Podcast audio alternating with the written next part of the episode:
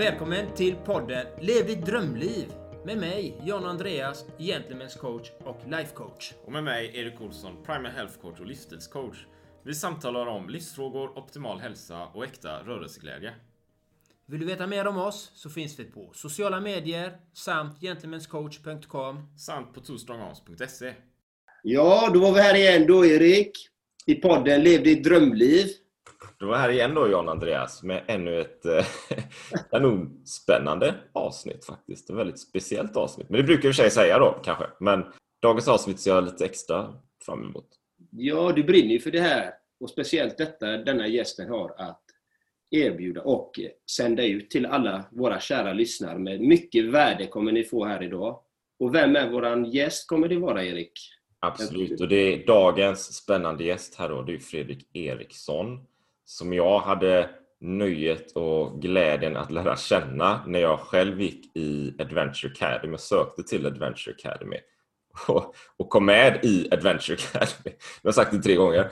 Och faktiskt var med där och liksom designade då mitt eget äventyr som jag började jobba med. Eh, som jag också nämnt någon gång här i podden när jag cyklade över Island då, eh, 2016. Och just den här känslan för äventyret ute och friheten var ju något helt fenomenalt. Och göra det i grupp också i det här sammanhanget var helt fantastiskt. Men jag ska inte prata om mig själv och mina äventyr så här, utan jag ska bjuda in Fredrik och så får Fredrik presentera sig själv här, tänkte vi. Så välkommen Fredrik till podden. Välkommen. Tack, tack, tack John, tack Erik. Kul att vara här. Ja, jag heter ju Fredrik Eriksson och eh, är närking. Det hörs inte så mycket på min röst kanske, men eh, jag bor uppe i Stockholm. Och eh, har då en... Jag jobbar en hel del med olika typer av aktiviteter och äventyr, sport. Mesta tiden på dagarna tillbringar på ett företag som heter Authority där jag jobbar som projektledare inom webb Eh, digital affärsnytta och kommunikation, digital kommunikation. Så, eh, men förutom det, då, så precis som Erik säger, så driver jag också en, ett bolag som heter Årets Äventyr AB som då har en aktivitet sedan 10 år som heter Adventure Academy. Där man då får möjligheten att eh, ja, utforska sig själv och genomföra sitt drömäventyr. Quality sleep is essential for boosting energy, recovery, and well being. So, take your sleep to the next level with Sleep Number. With a Sleep Number smart bed, you can individualize your comfort level and enjoy a better sleep night after night. JD Power ranks Sleep Number number 1 in customer satisfaction with mattresses purchased in-store. And now the Queen Sleep Number C4 smart bed is only $1,599, a saving of $300 only for a limited time. For JD Power 2023 award information, visit jdpower.com/awards. Only at Sleep Number stores or sleepnumber.com. Ryan Reynolds here from Mint Mobile. With the price of just about everything going up during inflation, we thought we'd bring our prices down. So to help us, we brought in a reverse auctioneer, which is apparently a thing. Mint Mobile unlimited premium wireless. Have to get 30, 30, bit to get 30, bit to get 20, 20, 20, bit to get 20, 20, bit to get 15, 15, 15, 15 just 15 bucks a month. So, Give it a try at mintmobile.com/switch. slash $45 up front for 3 months plus taxes and fees. Promo for new customers for limited time. Unlimited more than 40 gigabytes per month slows. Full terms at mintmobile.com. Botox Cosmetic, out of botulinum toxin A, FDA approved for over 20 years. So, talk to your specialist to see if Botox Cosmetic is right for you. For full prescribing information, including boxed warning, visit BotoxCosmetic.com or call 877-351-0300. Remember to ask for Botox Cosmetic by name. To see for yourself and learn more, visit BotoxCosmetic.com. That's BotoxCosmetic.com.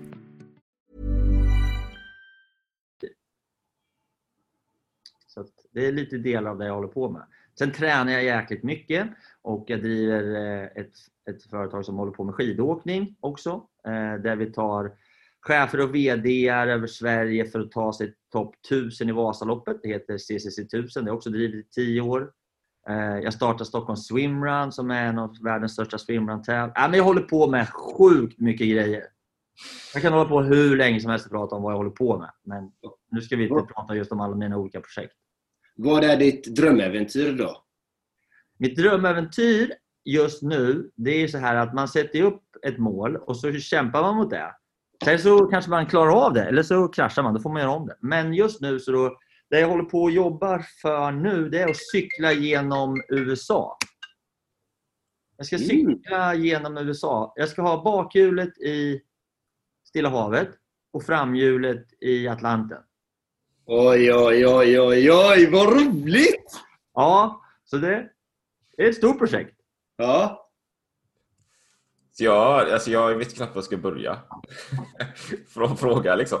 Men, men, jag, men det, det vill vi höra mer om. Och så, och så tänker jag också så här, för du nämnde tio år sedan två gånger där. Vad, vad hände för tio år sedan? Liksom? Vad var det som gjorde att du kom in på den här spännande banan? Bra fråga. Det synar mina kort direkt där. Det är ja. jobbigt att vara Det verkar som att mitt liv, som så många andras, går i tioårscykler. Så eh, för tio år sedan då fyllde jag 40. Hade en av mina kriser. De är varken djupa eller långa, men jag hade en. Så då tänkte jag så här, "Ah, men jag har hållit på med sport och idrott och äventyr hela livet. Jag kanske skulle ta och liksom kommersialisera det lite grann och göra någonting av det. Eh, så då började jag att göra det. Eh, ungefär för ja, drygt tio år sedan. Idéerna var- sattes igång tidigare. Då, men, men det var då jag tog ett steg och då så satt jag mig själv också. Jag, jag, jag har ju haft en förmåga att liksom glida runt på ett bananskal lite grann. Eh, liksom. Så jag tänkte att det var dags då när jag fyllde 40 att sätta mig själv lite grann utanför min komfortzon. Både eh, ja, på alla håll och kanter. Så jag sålde en del av mitt, min reklambyrå till två killar. Ena killen var väldigt så här, säljinriktad och jag gick in i ett, ett bolag som heter Team Nordic Trail som jobbar med löpning där vi också hade en annan filosofi. Eh, så jag var med och drev det i ganska många år tillsammans med Miranda och Erik. Eh, så jag, hamn, jag satte mig själv i lite olika situationer där jag kände att jag var tvungen att ja, bli pushad helt enkelt. Eh, så det höll jag på med ja, då ett tag. Och så landade de här olika företagen och aktiviteterna med nya människor. Vilket då gjorde att det var jävligt jobbigt mycket saker. Så, så efter ett tag så, så började jag liksom klippa av de här banden och komma tillbaka till Fredrik Eriksson i lugn och skön gammal stil. Så där är vi nu. Nu har jag haft en ny kris tills när jag har fyllt 50. Och vad är det för kris då när man fyller 50? Då vi som inte har kommit dit än. Nej, det är bara en tidsfråga. Ja. Men, nej, men nu så var det så här att nu, nu, den här krisen som jag hade nu då, när jag fyllde 50, det var ju mer så här att jag kände att jag var tvungen att utmana mig själv lite mer utifrån eh, att jag har, jag har ju ändå inspirerat väldigt mycket människor att göra väldigt mycket saker som de kanske inte riktigt hade tänkt sig att göra. På gott och ont. Eh, Medan jag själv då har varit mer inriktad på att genomföra olika typer av tävlingar ganska i, i relativt skyddade miljöer, typ som triathlon, eh, Ironman, eh, Ö till Ö och sådana saker. Eh, Amundsen Expedition. Men jag har inte riktigt tryckt ut mig själv och varit själv under lång tid där jag inte haft möjlighet att liksom haft någon organisation runt omkring. Så det var, det var där jag då egentligen landade i mitt äventyr att åka rullskidor genom Sverige. Mm. Så där, där, liksom, där kraschade jag in helt och hållet i, i, i mitt liv. Då liksom. Och så gjorde jag det förra sommaren. Berätta lite om, om, eh, om det äventyret, rullskidor genom Sverige. Vad, vad, vad var det för något? Hur långt var det och vad hände? Så. Du, jag fotade Ja. 97 kyrkor. Det finns kyrkor över hela Sverige. Så Ja. jag åkte runt där själv och tänkte varje kyrka som jag åker förbi ska jag fasiken stanna och fota. 97 stycken har jag foto på nu. Fantastiska kyrkor. Jag såg inte en kotte någonstans runt kyrkorna. Det är helt sjukt alltså. Nej, men så jag bestämde mig helt enkelt för att staka genom Sverige. Det var det som jag tyckte att det var dags. Liksom. Jag är skidåkare. Så eh, jag var ute en månad. Eh, åkte från Karesuando till Smygehuk med eh, 25 kilo på ryggen. Eh, ryggsäck alltså. Tält, sovsäck, liggunderlag. Eh, och sen eh, ja, var det bara att sätta igång. Jag hade med mig ett filmteam eh, bitvis då, som var med och filmade. Och, så det har blivit en film. Så den filmen kommer snart släppas ut på, ja, lite olika kanaler. Så det är lite kul. Det blir en timme dokumentär om Fredrik Eriksson som stakar sig genom Sverige. Som är ett fantastiskt land. Ja. Vad lärde du dig av den resan? Om Ja. dig själv? Ja, egentligen var det så här att den största utmaningen var att se om jag kunde vara själv. Mm. Alltså, så här, min, fråga, min fråga inför äventyret var så här. Kommer jag gilla att hänga med Fredrik Eriksson i en månad? Mm. Det var rätt osäkert. Ja. För jag är inte en sån person som tycker om att vara själv. Nej. Nej, jag hatar att vara själv. Jag kan vara med människor jämt. Jag har inget behov av att själv en endaste sekund. Jag har inga djupare såna här tankar någonstans, utan jag bara kör. Jag är som en guldfisk. Full gas, fart framåt. Liksom. Det är helt sjukt. Där. Så jag har inget behov av att vara själv, så jag var ju jäkligt rädd för att vara själv. Ja. Ja. Spännande! Ja, det var jätte, jättespännande. Och varje natt gå upp, liksom, eller varje kväll komma in och gå och lägga upp tältet ute i skogen och så sitta där på en stubbe och filosofera. Det var jag sjukt rädd för. Jag var så rädd för det så att jag hade laddat ner 21 filmer från Netflix på min telefon. Så jag tänkte jag kan klippa en film varje kväll. Så jag slipper Ja. göra någonting annat. Ja. När jag gick i mål så hade jag kollat på en halv film. Ja. Mm, Så någonstans så landade jag ändå i att jag gillar ändå att hänga med Fredrik Eriksson. Det funkade.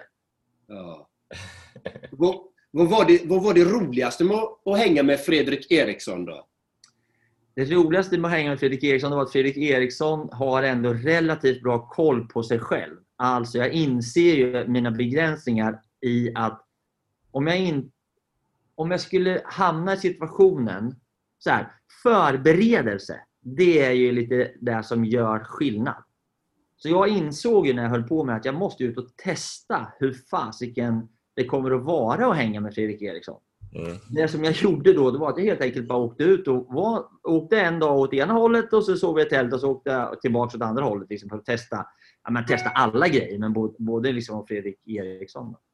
Och då insåg jag det här med att det som jag hade trodde att jag ville Alltså så här, kom, åka skid, gå upp tidigt på morgonen som jag brukar göra, åka skidor, käka lunch, åka skidor, komma i mål vid något fint ställe, slå upp tältet, sätta mig i yogaställning, insupa livet och ha stora tankar om mig och livet och miljön. Det kraschar ju så in i helvete. Jag fick ju fucking panic. Så första gången jag gjorde det, då, då satte jag upp tältet, hade åkt den bit jag skulle åka. Det kanske klockan var fyra. Ja, då var jag färdig med allting. Så bara, hmm, ska jag göra nu? Jag ringer till min fru. Jag bara, hej älskling, hur är läget? Hon bara, vad vill du? Jag bara, nej ingenting, jag bara, här ute det är så fint och jag sitter där själv och hon bara, men, ja, men klockan är fyra, jag jobbar och är det något speciellt du vill? Jag bara, nej, nej bra, vi hörs sen, hej då. Jaha. Då var klockan fyra. Jag bara, fan ska jag göra nu? Så det insåg jag direkt att det här går ju inte. Så när jag åkte igenom Sverige då var det så här, ja, lite sovmorgon, lite frukost och sen och jag käkade pizza varje dag. Gammal pizza på morgonen. Och sen packade jag upp tältet och så åkte jag skidor typ till ett. Så käkade jag lunch på OKQ8 eller något sånt där. Skitmat. Och sen åkte jag vidare fram till klockan halv tio, tio. Och sen satte jag upp tältet och så svimmade jag in i tältet. Och sen gick jag upp nästa dag igen och så gjorde jag samma sak. I 28 dagar. Det regnar 22 av dem. Jag gick och la mig blöt nästan varje kväll. Men, men eh, jag tänker så här att du, du, du gillar ju att hänga med Fredrik Eriksson där då. Och du fyllde ju tiden från, från, att det var klockan fyra och ingenting sen så fyllde du ut hela dagen. Liksom. Där i, det finns ju som någon slags frihet där i kanske. Tänker jag. Du, du, du åkte skidor hela tiden så här. Ja, men det här är också någonting som är ganska spännande som jag upplevde i, i samband med att både du och John ställer frågan. För att för mig, jag är en väldigt målinriktad människa. Jag jobbar ganska tydligt mot mål. Har jag ingen mål så kan jag liksom flyta runt och då händer ingenting. Och Då blir alla min omgivning bara jävligt störda på att jag är i vägen överallt. Så jag måste liksom vara måldriven hela tiden. Så så mitt mål när jag startade var ju att åka från Karesuando till Smygehuk. Mm.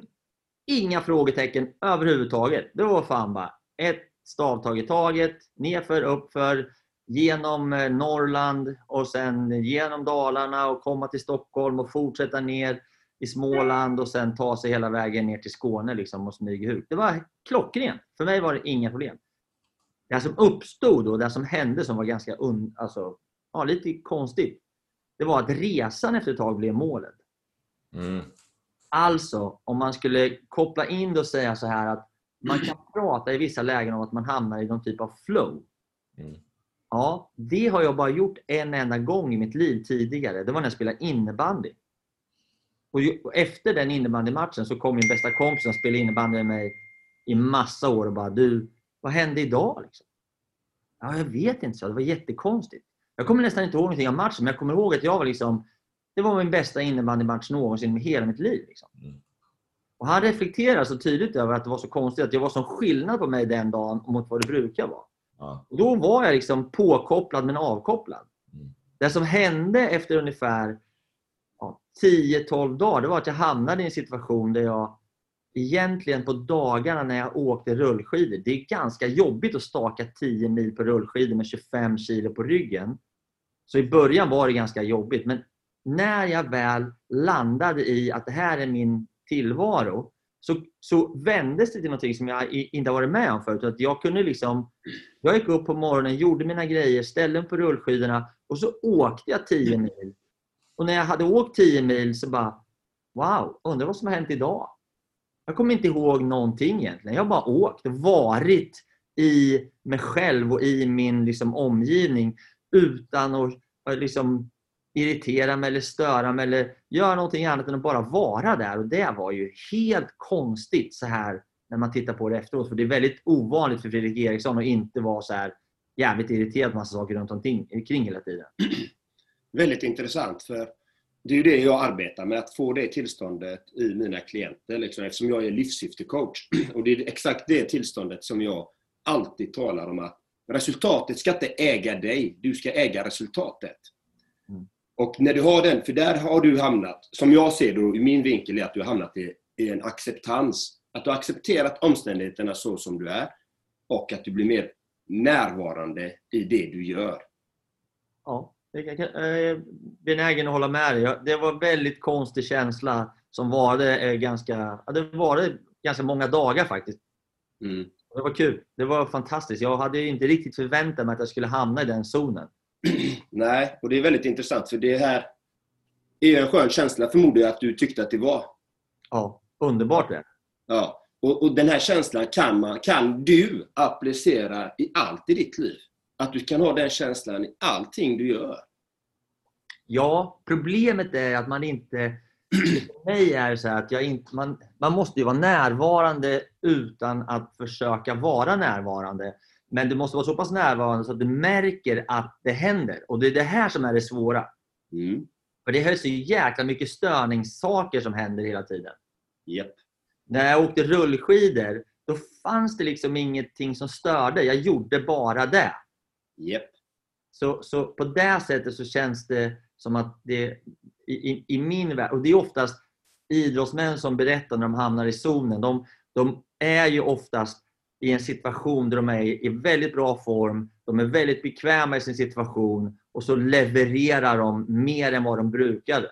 Och det är då de bara, "Aj, jag, det var, jag kommer inte ihåg någonting. Liksom. Jag bara, ja, men du slog ju världsrekord. Ja, jag vet.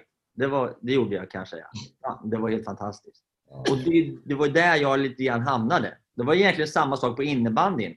Jag hade spelat med det här gänget de här matcherna hur många gånger som helst. Och helt plötsligt så dribblade jag bort dem och sköt den i krysset och gjorde liksom allting. Jag var bara där.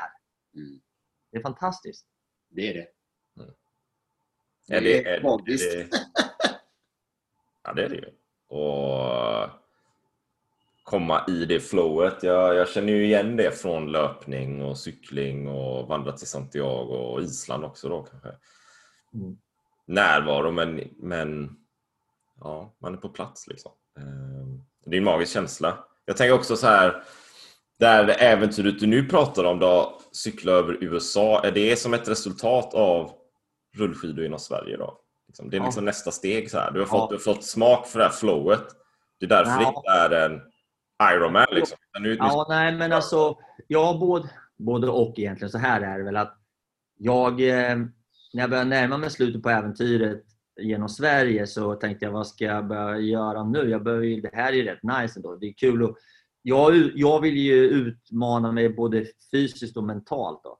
Och då så kände jag liksom att men jag, är fort, jag är fortfarande Fredrik Eriksson. Alltså jag är fortfarande en människa som gillar att göra saker med andra människor. Mm. Så nu har jag liksom gjort den här check på den. Eh, Så, så då är det, när vi, ska- eller jag ska cykla genom USA, då har jag ju dragit ihop ett gäng kompisar. Så vi är ju 12 man som ska åka genom USA. Okej. Oj. Ja, så vi ska göra det tillsammans eh, i liksom ett gäng för att uppleva saker tillsammans. Då. Vad fint! Ja. Och det är jag sjukt pepp på. Och det är värsta bästa gänget och det ska bli askul. Men det är ju 20 mil om dagen genom Death Valley och på sommaren. Så det kommer att vara 50 grader varmt. Så det kommer bli astufft. Jag måste börja cykla som fan nu. Cyklar Jag du? en testvideo till er. Liksom, hur, hur är det med cykelträning? Skidor? Nej. jag, Men Ja. Nej, det är, det är inget, jag cyklar inte alls nu. har du en cykel? Ja, ja. Ja, fan. Jag har ju flera cyklar. Jag har fått massa cyklar av Giant. Det är bra cyklar. Ja, har ja. jag tre eller fyra Giant-cyklar som står hemma och skrotar. Jag cyklar när jag är på Mallorca. Då cyklar jag en del. Ja. Jag har inte cyklat så mycket hemma. Nej. Eh, Så jag ska börja cykla nu. Men egentligen så här. Det här är ju... Vi kommer flyga iväg 24 juni 22. Så jag, liksom, jag inser, ska man klara av ett sånt här stort äventyr så måste man ju förbereda sig. Och, så jag har ju inte tänkt att pusha det för hårt nu. Jag måste bli cykel... Jag måste bli... Jag måste vänja kroppen vid cykling och jag måste ha koll på alla grejer. Och, alltså det är mycket saker som ska funka för att cykla 20 mil per dag i 50 graders värme i 30 dagar.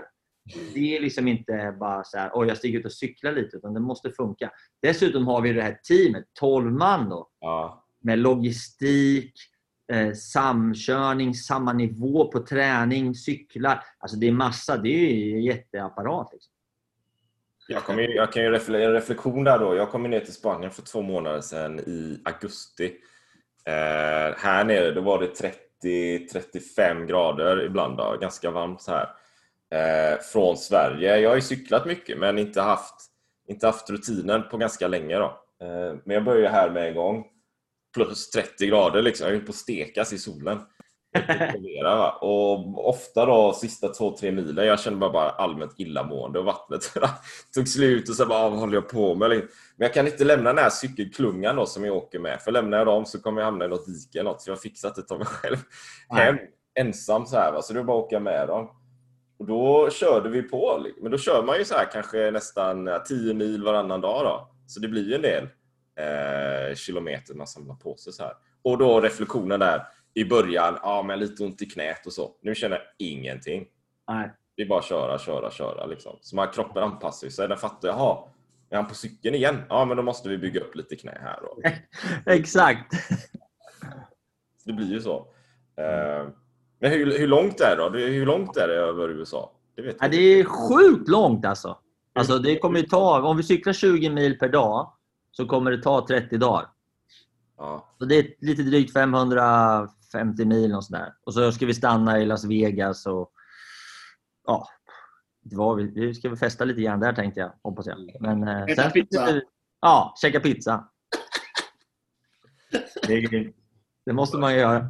Det är pizza där. Du har nämnt det innan också. Sådär. Ja, det blir mycket, det blir liksom, jag insåg det när jag åkte genom Sverige. där. Jag försöker ändå leva ett ganska hälsosamt liv och försöka äta och sköta kroppen ganska bra. Liksom. Men, men eh, du vet, när jag åkte genom Sverige så insåg jag ju då, rätt som det var så satt jag på en McDonalds-restaurang någonstans och hade av misstag fått in... Du vet, på McDonalds har de ju lite frukt, så här, obskyr frukt som ligger... De har en så här ananasskiva som ligger i en liten genomskinlig plastpåse.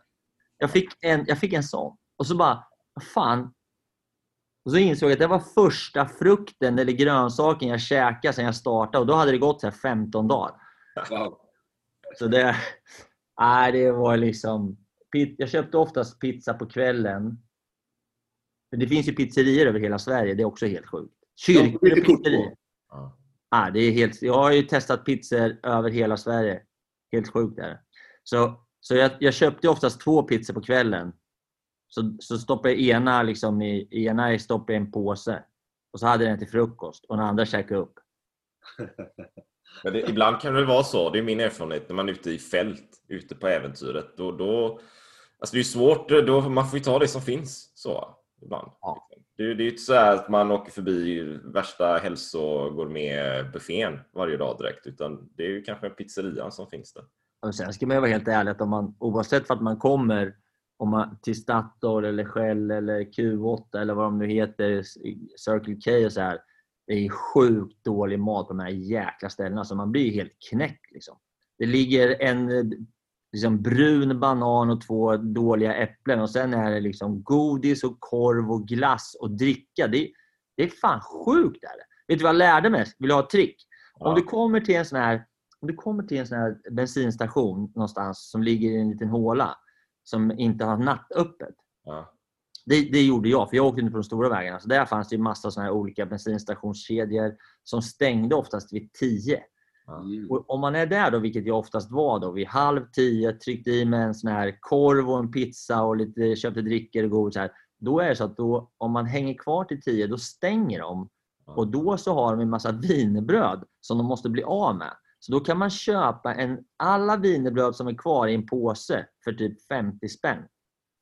Jag käkar mycket wienerbröd i mitt tält kan jag säga. Ja, det är jävla sjukt. Fy fan vad jag käkar wienerbröd. Alltså, jag tänkte jag åker 10 mil per dag i, i 28 dagar. Jag går ner ett kilo. Du förstår hur mycket skitmat jag käkade under hela vägen. Quality sleep is essential for boosting energy, recovery, and well being. So, take your sleep to the next level with Sleep Number. With a Sleep Number smart bed, you can individualize your comfort level and enjoy a better sleep night after night. JD Power ranks Sleep Number number one in customer satisfaction with mattresses purchased in store. And now the Queen Sleep Number C4 smart bed is only $1,599, a saving of $300, only for a limited time. For JD Power 2023 award information, visit jdpower.com/awards. Only at Sleep Number stores or sleepnumber.com. Botox Cosmetic, out of botulinum toxin A, FDA approved for over 20 years. So, talk to your specialist to see if Botox Cosmetic is right for you.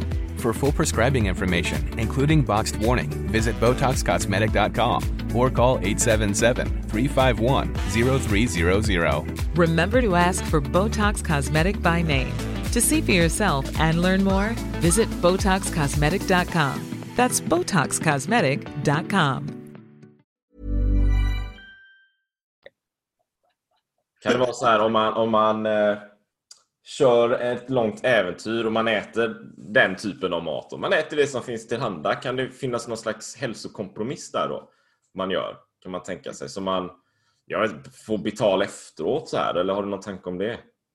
Nej, jag vet inte. Det där finns ju säkert... Alltså jag är ju en människa som tycker om att ha det bra. Liksom. Jag tycker inte om att liksom, eh, leva alldeles för principfast utan man måste kunna...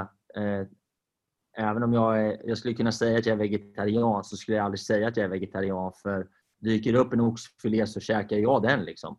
Eh, jag skulle kunna säga att jag är nykterist, men det är jag inte heller. För dyker det upp en, en bira en fredagkväll med två polare, då drar jag en, två eller tre bärs. Det är inget konstigt alls. Så utifrån det perspektivet så skulle jag säga så här, ja, vill man, vill man åka ut och pressa sig själv hårt och dessutom då äta grönsaker, ja det är väl fine. Det får man väl göra om man vill. Jag skulle inte göra det. Jag tycker både om att äventyra och jag tycker om att må bra. Så det hade ju bara blivit stök för mig om jag hade kommit in på OKQ8 och bara härja runt om att de skulle göra om mackan, ta bort korven, eh, köpa den sista bananen. Alltså det, det hade inte gått. Så då hade jag fått hålla på och släpa runt på massa egen mat och det tyckte inte jag, det var inte, där, det var inte därför jag gjorde äventyret. Men jag har all respekt för människor som håller på att torka sin egen mat och gör sådana saker och tycker att det är viktigt i sin, i sin, i sin situation. Men för mig är det inte viktigt. Mm. Sen, sen kan man diskutera, förlåt, men sen kan man också diskutera om prestationen hade blivit bättre. Är ni med? Ja, ja. För, för, för det är mycket möjligt att det kanske hade blivit. Men då ska man veta så att jag sätter för mig är prestationen alltså fair enough. Jag vinner ju liksom, det är som när jag är helt övertänd hemma och jag ska sticka ut och tycker till Elisabeth liksom att nu, nu, nu måste jag ut och träna. Liksom. Hon bara, ja men du vet Fredan, du har ju det här och det här att göra hemma först. Jag bara, ja men vad fan. Liksom. Hon bara, ja men ska du vinna Vasaloppet i år? Jag bara, Nej, det ska jag inte göra. Nej, bra. Jag ville bara kolla så vi har rätt fokus här hemma. Då får man skita i att träna så får man ställa sig och stryka eller vad fan man ska göra. Går inte ut och, går inte ut och ändå bara, nej jag ska inte vinna Vasa- Vasaloppet, men jag ska ut och träna! Ja. Men det är det här man måste komma till någon typ av balans alltså med, med sin familj och sin omgivning. För det är rätt lätt som medelålders man som jag är och har ett mål att komma liksom, topp 1000 på Vasaloppet. Att man, man, man blir så jävla inne i sin bubbla. Och man tycker liksom att det här är det enda som är viktigt. För man kan ju jobba och träna hur mycket som helst. Det finns liksom ingen, när man är i den här åldern, man, liksom, man kan bara hålla på. Och rätt som det är så har man liksom, ja fan, där kraschade det här förhållandet och där sprack den relationen och mina barn undrar vem är du? Och, och det är rätt lätt och då är en sån här kommentar som Elisabeth säger, du Fredan, tänkte du vinna Vasaloppet i år? Mm. Nej, nej, nej, jag ville bara kolla så vi har samsyn på vad som gäller hemma. Liksom. Och då får man ju välja helt enkelt och säga att ja, men, träningen är inte det viktigaste i mitt liv. Nej. Nej, men det, det är som du säger, det, det, man kan ha balans i alla områden. Den är den viktigaste, tycker jag personligen. Att man har balans i alla områden. Så att man, det är lätt att fokusera bara på ett mål. Och då fallerar alla andra saker. Hälsa, relationer, även finanser. Det kan vara precis vad som helst. Bara man fokuserar på ett mål. Men det gäller ju att fokusera på alla målen samtidigt. Att faktiskt se vad är viktigt i mitt liv. Sätta det på pränt. Det här är de viktiga faktorerna liksom. Ja, men det är som nu när jag håller på att dra ihop det här gänget som ska åka genom USA. Då är det ju direkt om en fyra, fem av de här duktiga cyklisterna som, ja, vad ska vi hålla för snitthastighet? Eh, ska vi, hur mycket ska vi stanna? Eh, ja, men de- de börjar direkt. Liksom, vad finns det för rekord genom USA? Jag bara, nej vänta nu, stopp. Det här är inte Fredrik Eriksson alls. Liksom. Vi ska åka från Stilla havet till Atlanten och vi ska göra det med ungefär 20 mil per dag. Och jag skiter fullständigt i om det blir 18 en dag, 16 andra dagen och 22 tredje dagen. Mm. Vi ska kunna stanna, vi ska kunna kolla på den här sevärdheten, vi ska kunna dricka ett par bärs med hillbillies och vi ska liksom göra ett sån, en sån... Det är mer en upplevelse än att försöka slå någon typ av rekord. Så det är oftast det som, jag, som gör att jag, ingen... Man, det, för mig är äventyret själva grejen. Mm. Jag Det är som du, som du sa där med rullskidor att istället för att bara ta sig till, till, till, till målet liksom, raka vägen ner så blir ju resan grejen. Då. Och Ja. om resan blir grejen så blir det ju också, tänker jag, mer avslappnat någonstans. Det är inte den här prestationen och gå i mål och vinna och bam, bam, bam. Utan det är mer, ja, som, vad är flow då? Vad är nuet? Men jag, jag, jag satt i, för mig var det så otroligt tydligt. Jag, jag har ju åkt 16 Vasalopp. Och min bästa placering är 523. Som är, ja, men det är hyfsat bra prestation. Och när jag liksom under den här resan har, har tränat och blivit lite bättre och så här, det har varit något steg fram och något tillbaka och hej och Men om man skulle fråga liksom vem som helst liksom, ungefär var tror du jag landar? Så skulle den personen säga, ja, men Fredan, du, är ju dukt, du åker mycket skidor. Du, du är så här 2000. Ja. Och sen hade jag frågat nästa person, ja, men, ja, men du, är ju, du är ju skitbra. Du är ju typ 300. Mm. Alltså, vem fan bryr sig? Om jag ska vara helt ärlig, förstår du? Och då kan väldigt många av de här människorna som jag jobbar med och hänger med, för dem är det ju hela världen.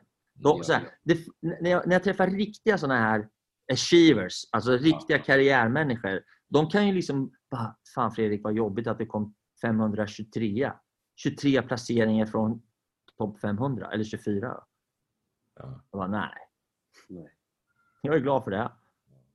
Det, är ju det, det handlar ju om att ha den harmonin. Det är ju det. Man gör ju för att man tycker det är roligt. Ja. Och sen, beroende på vilken prestation som kommer. Ja, jag blev trea och var bra. Så att där äger ju inte resultatet det, utan du äger resultatet. Det var det jag sa innan. Du Ja. äger resultatet. Och det är det som är lite av livet, att äga resultatet. Så att resultaten inte äger en själv. För när resultatet äger oss, då blir vi besvikna, vi blir ledsna, vi blir arga, vi blir griniga. När resultatet äger oss. Men äger vi resultatet, då blir vi harmoniska och lyckliga. Ja. Och jag tror, jag tror att det ligger rätt mycket i det. Och jag, jag har full respekt för att människor är olika. Inget Ja. snack om den saken. Och jag vet också att de som är, de som är bäst, jag kommer aldrig bli bäst på någonting. Jag är jävla medioker liksom. Utan, men de som blir bäst, de gör ju tvärtom. De satsar ju allt på ett kort, gör ingenting annat. Mm. Och då blir de ju oftast riktigt bra på just det. Men sen så tror jag i viss del, nu, nu sticker jag ut hakan lite grann, men jag känner ju inte så många människor som är absolut bäst som är superharmoniska. Mm. Tyvärr. Alltså. Nej. Man handlar väldigt mycket om sig själv och det är väldigt mycket fokus och man är inte speciellt eh, lyhörd eller receptiv för saker runt omkring utan liksom kommer en fluga för nära så kan man få panik och liksom skjuta den. Ja. Och är det ett sånt liv man vill leva? Just det, är frågan man ska ställa sig. Liksom. Jag har all respekt för de som gör det Ja. och, och, och liksom det är fantastiskt. Men jag skulle inte vilja göra det. För det är inte Fredrik Eriksson. Nej, för du vill vara bäst på att vara Fredrik Eriksson. Exakt, och det är fett svårt. Så där kan du vara bäst! Det är nog tur att det är bara jag som kan vara det. Fan. Jajamän! Åh, herregud. Nej, men jag vet ju själv. Jag var ju, innan så ägde målen mig. Tidigare när jag var yngre. Jag var ju elitfotbollsspelare. Då, då var det bara prestation. Man skulle vinna, leverera hela tiden. Det var det viktigaste. Men förlorade jag en match eller någonting, eller hade lite sämre prestation, då kunde jag gå och gräma mig över det här i en vecka, två veckor inför nästa match. Det är ett lidande. Det. Man mår inte bra. Man blir ju grinig, man blir ju irriterad. Gå, gå och bära på den här, det är ju helt meningslöst. Insåg jag ju. Eh, när jag blev äldre. Att, va- varför ska jag göra det? Ja, visst, jag kan ju ändå prestera bra. Jättebra. Men äga resultatet. Att resultatet inte äger mig. Känna, jag har gjort mitt bästa efter mina förutsättningar. Det är fine enough. Det är bra. Ja. Lite, det är en lite mer ödmjuk inställning till sig själv och till livet. Att faktiskt vara ödmjuk inför det. Att, ja, jag har gjort mitt bästa. Jag, ja, jag kanske inte gjorde de bästa förutsättningarna eller förberedelserna inför den här matchen. Därför fick jag de resultaten jag fick. Så att man är, faktiskt tittar på det. Varför man får de resultaten man får. Ja. Så jag tycker det är väldigt intressant eh, det du säger att, att du kom in i det här flowet och inte eh, med, med resan till USA också. Att det handlar om faktiskt att vara i äventyret. Att faktiskt ta vara på det. Att det inte är resultatet. Slutmålet är ju att ni ska komma till andra sidan. Ja, det är slutmålet. Men hur kommer ni dit? Det är ju resan, äventyret som är det viktiga. För dig. Ja. Jag har, jag har en, en, en eh, relaterad fråga till det.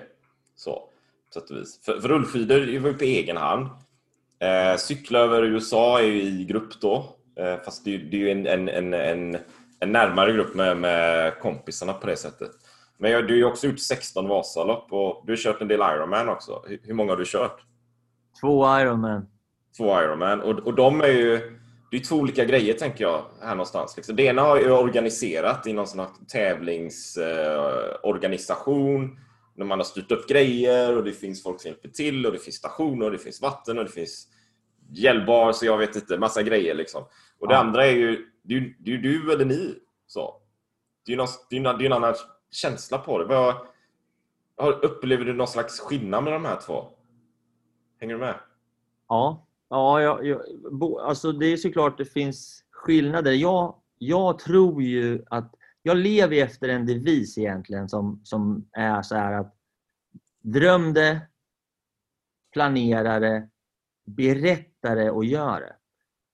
De flesta andra teorier bygger på dröm det, gör det. Och så lägger man dit att ja, du ska planera det. Jag tycker en viktig del är att berätta det. Och här finns det då liksom i min egen teori som jag, som jag både lever efter och försöker jobba efter och försöker lära ut. Det är att om du har din dröm, vi tar den. Din dröm är att bestiga Mount Everest. Det blir ganska tydligt om man försöker liksom förklara skillnaden, vad jag försöker få människor att förstå. Vi är ju svenskar, vi har ganska mycket såna här jantelags eh, häng över axlarna som gör så att inte kan väl jag och hej och hå. Man knyter näven i fickan och helst så skulle en vanlig svensk vilja bestiga Everest utan att berätta eller att någon visste om det. Och man kommer ner och kommer hem, publicerar boken och säger Fan, vad var det jag sa? Alla bara, du har inte sagt något. Men så, så i, min, i min värld så är det så här att okej, okay, du ska bestiga Mount Everest.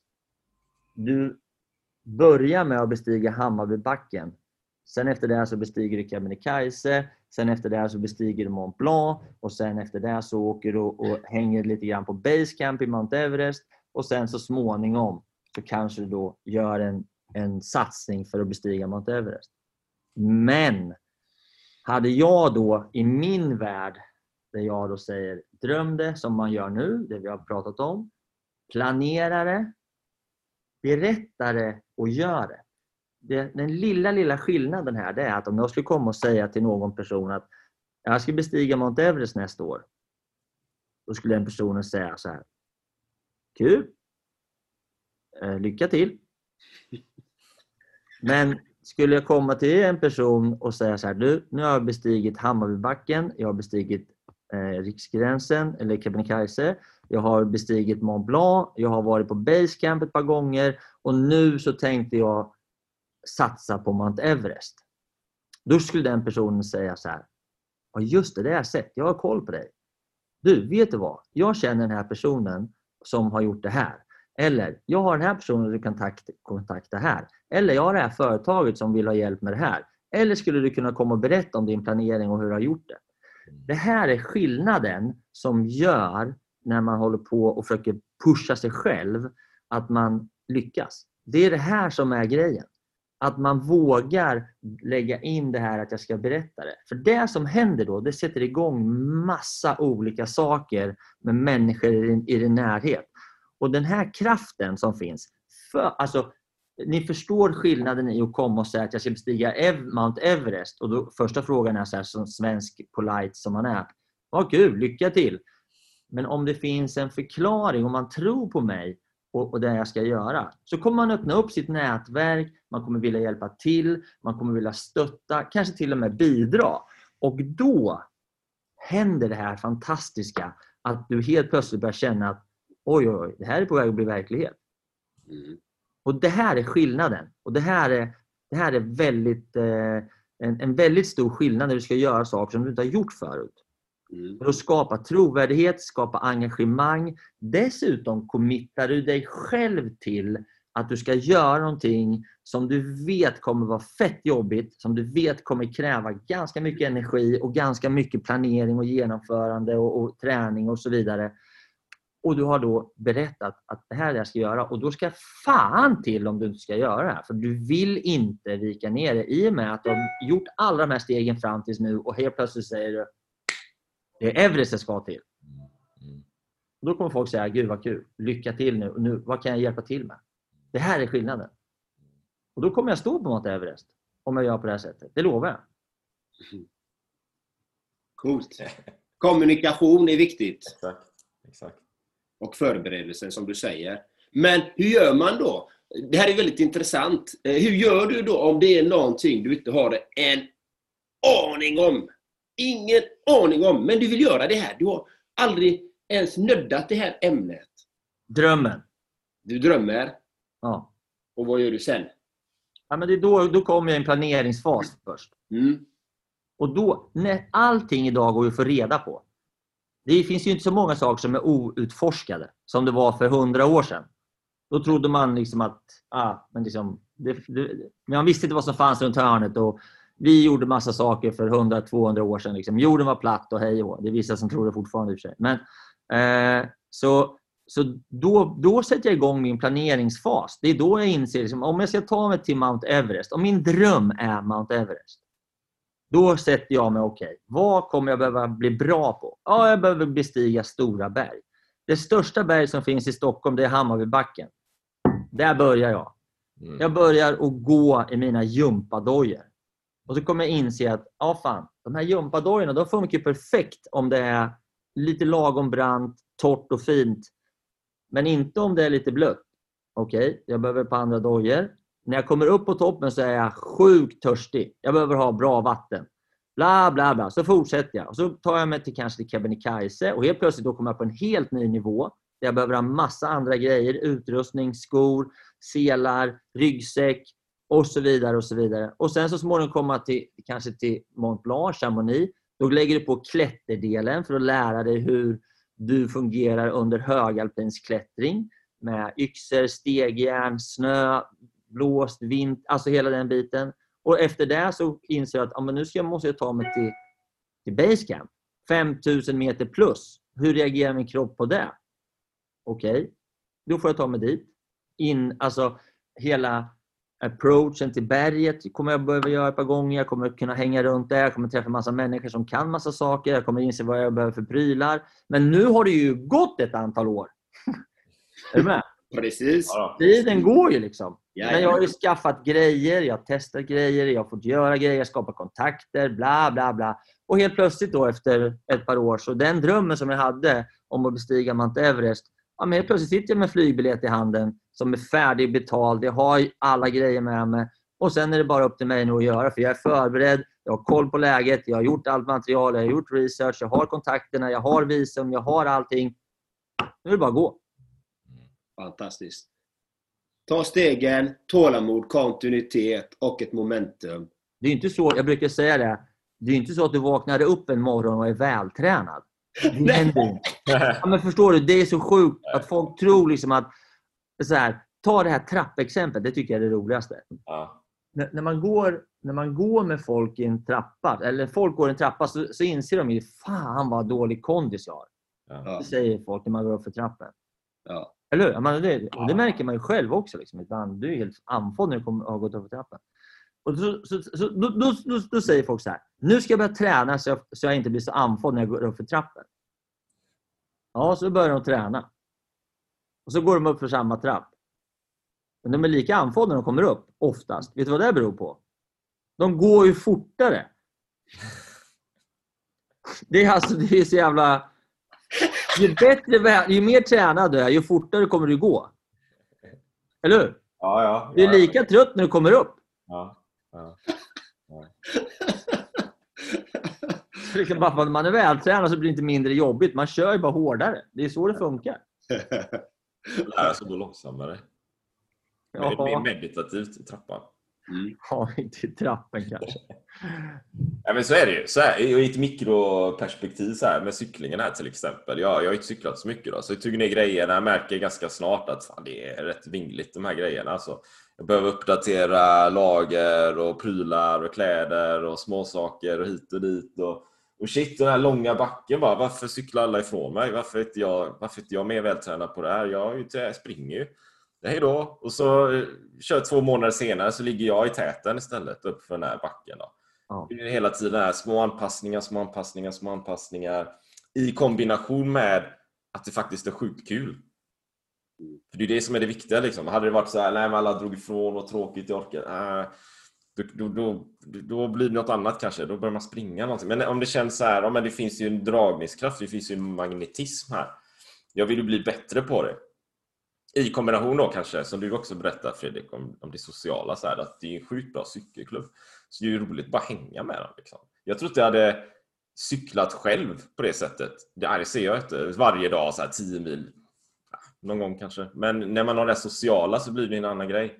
Då snackar man och man tävlar lite och man kör hårt när man vill och det är uppförsbackar. Och...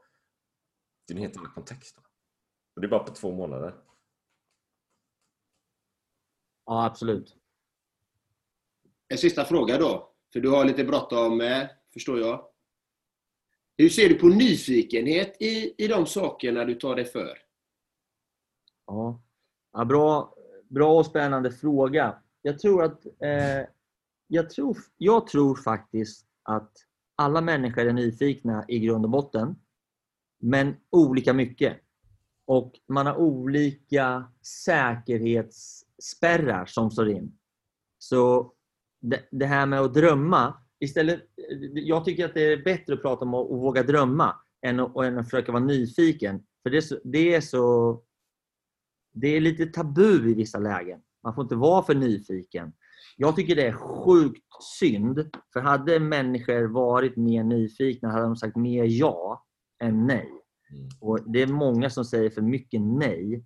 Eh, ibland är det naturligtvis väldigt bra att säga nej. Men jag älskar människor som är nyfikna, som säger ja, som vågar testa. Eh, jag anser mig själv vara en sån person som både säger ja men också behöver säga ja för att känna att jag lever. För mig är det starkt kopplat till mitt sätt att vara som individ och människa och våga säga ja. Eh, och, och, och, och helt enkelt bara kasta mig ut ibland och känna att ah, nu får jag fan svindel. Liksom. Men, ja. Men vi tar, kan vi ta en till? Vi tar en till. Eller hur, okay. Jan Andreas? Och det är ju det här, det är vår, vår, vår, den stora frågan här då. Eh, Fredrik Eriksson, lever du ditt drömliv? Om jag lever mitt drömliv? Ja. Mm. Alltså, jag och nej.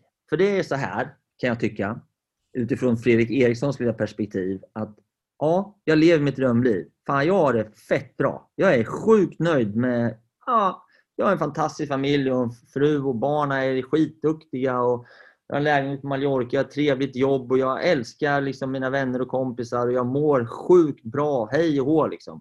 Men det är såklart, någonstans så måste man ju ha ett driv. Och drivet kommer ju mycket av att man vill fortsätta och utvecklas och känna att det finns nya saker runt hörnet. Annars kunde jag ju sätta mig och bli pensionär nu och, liksom och skala bananer. Och det har jag ingen lust med alls. Mm. Så jag lever mitt drömliv men jag tror fortfarande att det finns ännu mer saker att utforska och testa och göra. Och det är där jag känner att utvecklingen finns för mig. Sen vad det är, det kan vara USA, eller det kan vara ett äventyrsmuseum eller det kan vara någonting helt annat. Men till mångt och mycket, eh, John och Erik, så är jag, jag är otroligt glad och tacksam för det liv jag har just nu. Och jag eh, njuter av det varje dag, ska jag säga. Och det är det jag menar, du har ju en nyfikenhet. Det, det, du vill ju lära dig nya saker. Där kommer nyfikenheten in.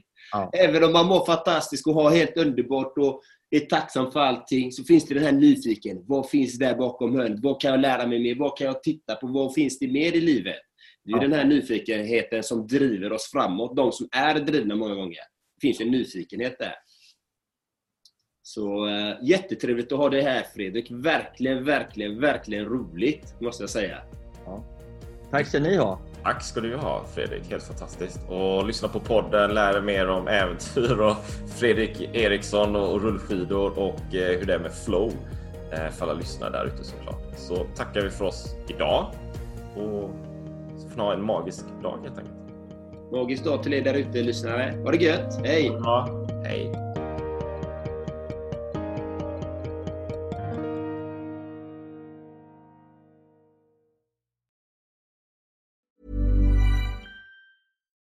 Botox Cosmetic, out of botulinum toxin A, FDA approved for over 20 years. So, talk to your specialist to see if Botox Cosmetic is right for you.